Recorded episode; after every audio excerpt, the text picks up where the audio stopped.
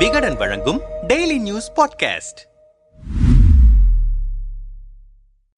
சென்னை பெருங்கோட்ட பொறுப்பாளர் என்பதால் தனிக்காட்டு ராஜா போல நடந்து கொள்கிறார் கரு நாகராஜன். மாவட்ட தலைவர்களை கைக்குள் வைத்துக் கொண்டு சர்வாதிகாரம் செய்கிறார் என குமுறுகிறார்கள் சென்னை மாவட்ட பாஜகவினர். நம்மிடம் பேசிய பாஜக சீனியர்கள் சிலர் சமீபத்தில் வீட்டு உபயோக சமையல் எரிவாயு விலையை ரூபாய் இருநூறு குறைப்பதாக அறிவித்தார் பிரதமர் மோடி. அதை வரவேற்று தென்சென்னை தொகுதிக்கு உட்பட்ட நங்கநல்லூர் பகுதிகளில் பாஜக சார்பில் சுவரொட்டிகள் ஒட்டப்பட்டன. அதில் பிரதமர் அண்ணாமலை தொடங்கி மாநில பொறுப்பாளர்கள் நங்கநல்லூர் கிளைக்கழக பொறுப்பாளர்கள் வரை சுமார் ஐம்பது நிர்வாகிகளின் படங்கள் இடம்பெற்றிருந்தன. கரு நாகராஜனின் பெயரோ படமோ ஒரு சுவரொட்டியில் கூட இடம்பெறவில்லை. அந்த அளவுக்கு பல நிர்வாகிகள் கடுப்பில் இருக்கிறார்கள். அதற்கு காரணம் கட்சியில் தன்னை மீறி யாரையும் வளர விடுவதில்லை என்பதுதான். சென்னை பாஜக என்றாலே கரு நாகராஜன் தான் என்கிற அளவிற்கு புகழ் போதையில் இருக்கிறார் அவர். அதோடு நிர்வாகிகள் நியமனத்தில் அவர் காட்டும் அதீத தலையீடு கிளை பொறுப்பாளர்கள் பலரை முகம் சுளிக்க வைக்கிறது. தென் சென்னை தொகுதிகளுக்குள் பெரும்பான்மையாக இருக்கும் சமூகங்களை புறக்கணித்துவிட்டு அவர் சார்ந்த சமூகத்தினருக்கும் தென் மாவட்டங்களை சேர்ந்தவர்களுக்குமே பொறுப்புகளை ஒதுக்குகிறார். அதிலும் பொறுப்புக்கு ஏற்ப கப்பம் கட்ட வேண்டும். தென் சென்னை தொகுதியில்தான் நாராயணன் திருப்பதி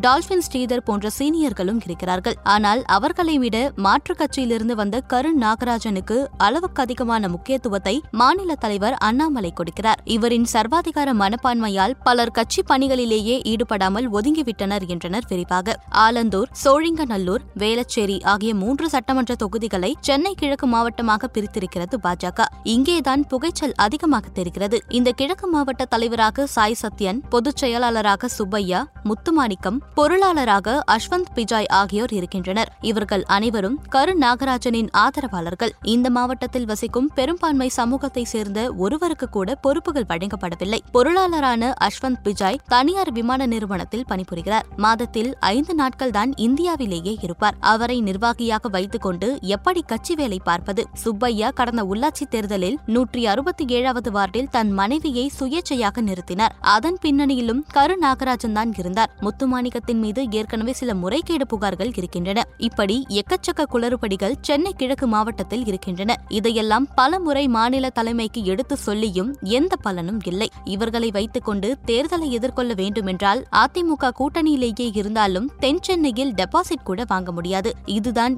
யதார்த்தம் என்றனர். கிழக்கு மாவட்ட கட்சிக்காரர்கள் சிலர். கரு நாகராஜன் மீது எழும் அடுக்கடுக்கான புகார்கள் குறித்து கமலாலய வட்டாரத்திலும் விசாரித்தோம். கரு நாகராஜன் மீது புகார்கள் வருவதும் உண்மைதான். இதுவரை பத்திற்கும் மேற்பட்ட மின்னஞ்சல்கள் இது தொடர்பாக வந்திருக்கின்றன. ஆனால் அவற்றில் என்ன முகாந்திரம் இருக்கிறது? டெலிட் செய்துவிட்டு அடுத்த வேலையை பாருங்கள் என்கிறார் அண்ணாமலை. அதற்கு மேல் நாங்கள் என்ன செய்ய முடியும்? என்றார் சுருக்கமாக. குற்றச்சாட்டுகள் குறித்து கரு நாகராஜனிடம் கேட்டபோது சுவரொட்டிகளில் படம் இல்லாததெல்லாம் எனக்கு ஒரு பெரிய பிரச்சனையே இல்லை. யார் செலவு செய்து போஸ்டர் அடிக்கிறார்களோ அவர்களின் விருப்பம் போல செய்வார்கள். பெரிதுபடுத்தும் அளவிற்கு இது பிரச்சனையே இல்லை. நிர்வாகிகள் நியமனத்தில் தான் தலையீடு செய்கிறேன் என்பதெல்லாம் கற்பனையான குற்றச்சாட்டு. சென்னை பெருங்கோட்டத்தில் ஏழாயிரம் நிர்வாகிகள் இருக்கிறார்கள். அதனால் யாராவது ஒரு சிலரிடம் மனக்கசப்பு வரத்தான் செய்யும். பெரிய கட்சியில் இத்தகைய கருத்து முரண்பாடுகள் இருப்பது இயல்பானதுதான். அவர்களும் புரிந்து கொள்வார்கள். நான் அனைவருக்கும் பொதுவானவனாகத்தான் இருக்கிறேன் என்றார். நெருப்பில்லாமல் புகையாதே